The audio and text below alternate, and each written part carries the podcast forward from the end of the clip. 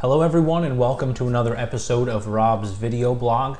Um, it has been about nine weeks since I have had surgery on my knee. I had my ACL replaced and my meniscus repaired. Um, the rehab is going pretty good. I am walking around. In fact, I just came back from a uh, trip to Montreal, uh, two days of a lot of walking, uh, a lot of sightseeing, um, and my knee's holding up pretty good. A little sore, a little bit of minor pain, a little bit of tightness, a little bit of swelling, but uh, by and large, uh, not too bad, all things considered. Um, I will say the past nine weeks and more, more appropriately, the six weeks that I spent on crutches really gave me a better understanding of what it's like to actually be permanently physically disabled, and it's uh, it's pretty terrible. Um, I have an immense amount of sympathy for people who are permanently disabled, either in a wheelchair or walking with cane or with crutches or something like that. Um, it literally just takes you two to three to four times as long to do everyday activities as somebody who is just perfectly able able-bodied. So. Uh, you know, it, it really takes a uh, really takes a lot of character and a special person and a real uh, real adjustment to a lifestyle if you weren't born that way uh, to deal with being permanently disabled. So I have a I have an incredible amount of sympathy for uh, for people in that uh, in, in that uh, that walk of life. Uh, so if you see somebody who's uh, disabled or injured or something like that, help them out.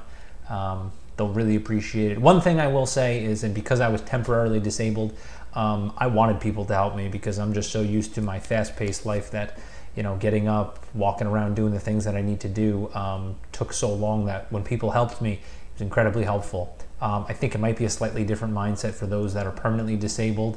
Um, I think sometimes they feel like they don't want the help, they can do it themselves. They don't want people to pity them, which I do understand. Um, so I guess it is kind of a uh, kind of a, a, sensitive area, but I think uh, I think it's always better to err on the side of being helpful and uh, and uh, that sort of thing. I, I would take look at it this way: if I offend someone with my kindness, I'll take that every day of the week rather than offending someone uh, without my kind in some other fashion. Um, something that I have known for a long time um, is that the vast majority of conflict, just in life in general, in relationships, in business, in in almost everything, comes down to one thing communication. Success in life, success in business, success in relationship, problems in life, problems in business, problems in relationship come down to how well you can communicate. Let me say that one more time. Success in life, success in relationships, and success in business comes down to how well you can communicate. Okay? When people understand what expectations are, when people agree to things, when people understand each other, there's there's almost no room for conflict there. Um, and if there is room for conflict, it's known up front, and the parties can go their separate ways. Um, so, with that being said, the biggest issue um, in miscommunication is not that someone says one thing and somebody hears something else. That does happen you know, I'm sure every husband and every wife can attest to that, and I'm sure every, you know, son of an older uh, uh, person or a daughter of an older person or a grandparent or uh, something like that can, can attest that someone says something and they hear something else. But by and large, the biggest problem in communication is ambiguity. Ambiguity. Be clear about what it is that you are talking about. This actually kind of links back to um, the video blog that I talked about when it comes to thinking and problem solving, and also the other one um, about using um, about not using euphemisms. Be clear, be precise in what you're saying. For example, I will say something to my wife like, uh, "Well, would you like to eat dinner now?" And she will reply with, "I had a big lunch today." I can infer that maybe that means she doesn't want to eat dinner right now. But I don't know that. Did she have a big lunch, but now she feels okay and she wants to eat? Did she have a big lunch and now she's full and she doesn't want to eat now? Did she have a big lunch and she doesn't want to eat the rest of the night? I don't know. When a person asks you a question, you can editorialize, but be sure that you first or last directly respond to the question. Hey, do you want to go to the beer garden tonight? If I reply and say, Oh, I'm going to see my niece and nephew, what does that really mean? Does that mean that you're going to show up late? Maybe you'll come early for an hour and then see your niece and nephew? Are you not coming at all? That doesn't answer my question. The correct, the, the clear answer should be thanks for inviting me. Thanks for inviting me to the beer garden, but no, I won't be coming. I'm going to spend the evening with my niece and nephew. That is an appropriate response. And this might seem silly, and these are silly examples. But please, but I'm telling you, if you implement this strategy in your life, the level of clarity that you will have in your communications with your with people throughout your daily life will be tenfold better. There will be so many less miscommunications, and you'll be amazed at how much the level of conflict in your life goes down. So be clear when you ask a question. Don't ask an ambiguous question. Do you like, well, you know, someone asks you, you know, uh, what do you think of this? Okay, it's kind of an open ended question. What do you think of this pen? Well, I can reply to that in like a myriad of ways.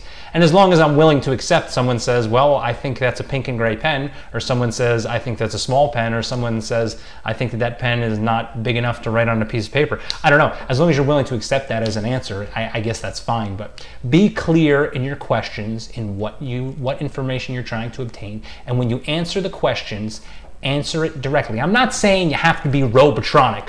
Would you like to go to dinner at 3 p.m. Uh, April 15th, Wednesday night or Wednesday afternoon? Yes, I would like to go. To, I'm not saying you have to be like that, but ask a clear question. Would you like to go to dinner at 8 p.m.? No, thank you. I won't be going to dinner tonight. I'm very tired from my long work day. I'm going to bed early. That's clear. You can editorialize. You can, you know, convey additional information. You don't sound like a robot, but you uh, you eliminate the possibility of ambiguity and conflict. Now, I don't normally do this. I don't normally um, endorse products, but I have, and my wife uh, recommended getting. My parents were actually nice enough to buy for us. I think it was for Christmas or my birthday or something. The Philips Diamond Clean electric toothbrush. Now it's an expensive toothbrush. It's like uh, it's like 175 bucks or something. Like it's a crazy expensive toothbrush. But I will tell you this: it feels like you came right from the dentist every time you use this toothbrush. This toothbrush is fantastic. It's really nice. It's really high quality. The brush heads last a long time. They're a little expensive, the brush heads. They're like 15 or 20 bucks or something like that for like two brush heads. But I think if you go to Costco, you can get like a pack of 10 for a little bit cheaper. Um, and the, the, brush heads last a lot longer than a regular toothbrush.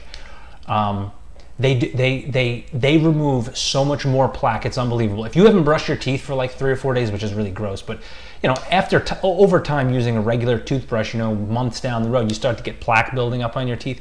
This stuff, this thing will remove that plaque. Sometimes you got to pick it with your finger or something like that. This will remove that plaque.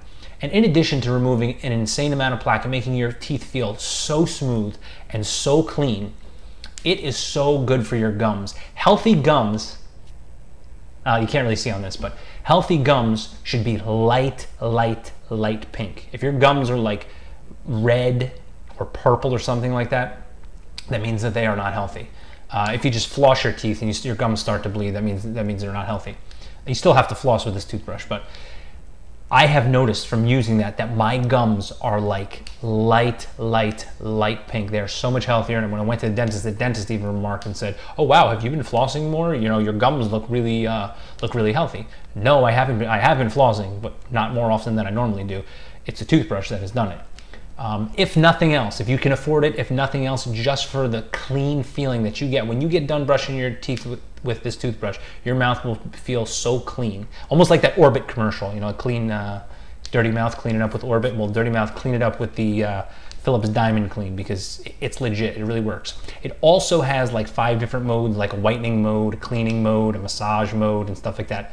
I just use it on the clean mode. Uh, my wife uses like the the whitening mode. I I don't know if there's really any difference between those, but it's pretty awesome.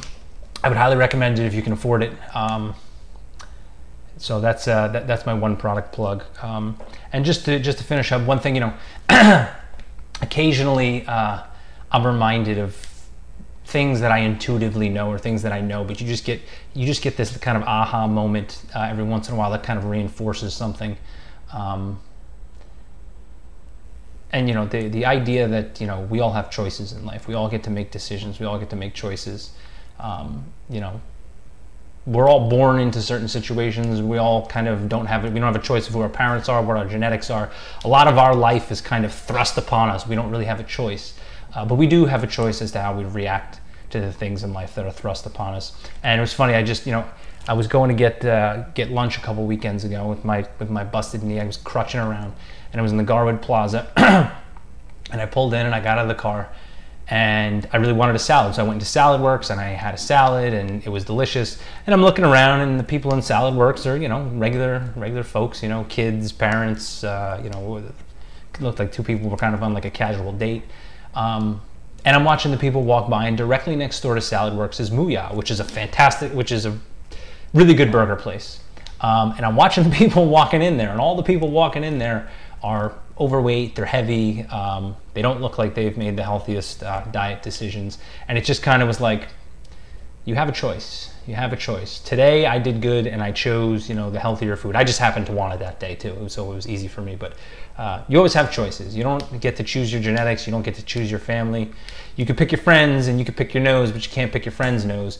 Uh, but you can, uh, you do get to determine how you react to the things in life that are foisted upon you. So uh, just keep that in mind as you go through uh, as you go through your days and you go through your life. Sometimes crappy situations are pushed upon you. Sometimes awesome situations are pushed on you. Um, but ultimately, uh, how that situation turns out, uh, by and large, is uh, is determined in how you react to it. So. Uh, thanks everyone for watching. Um, I'm going to try and continue to update this as frequently as possible. Um, if people would like me to put an audio only version on like a uh, podcast uh, server, something like that, let me know. I don't think I have enough people that really demand that. My cousin wanted me to do it so he can uh, listen to the, the, video blogs going to work while he navigates. So I might do that uh, for him. But if anybody has a uh, desire for these things in just audio format, please let me know and I'll be more than happy to do it. Thanks for watching, guys. See you next time.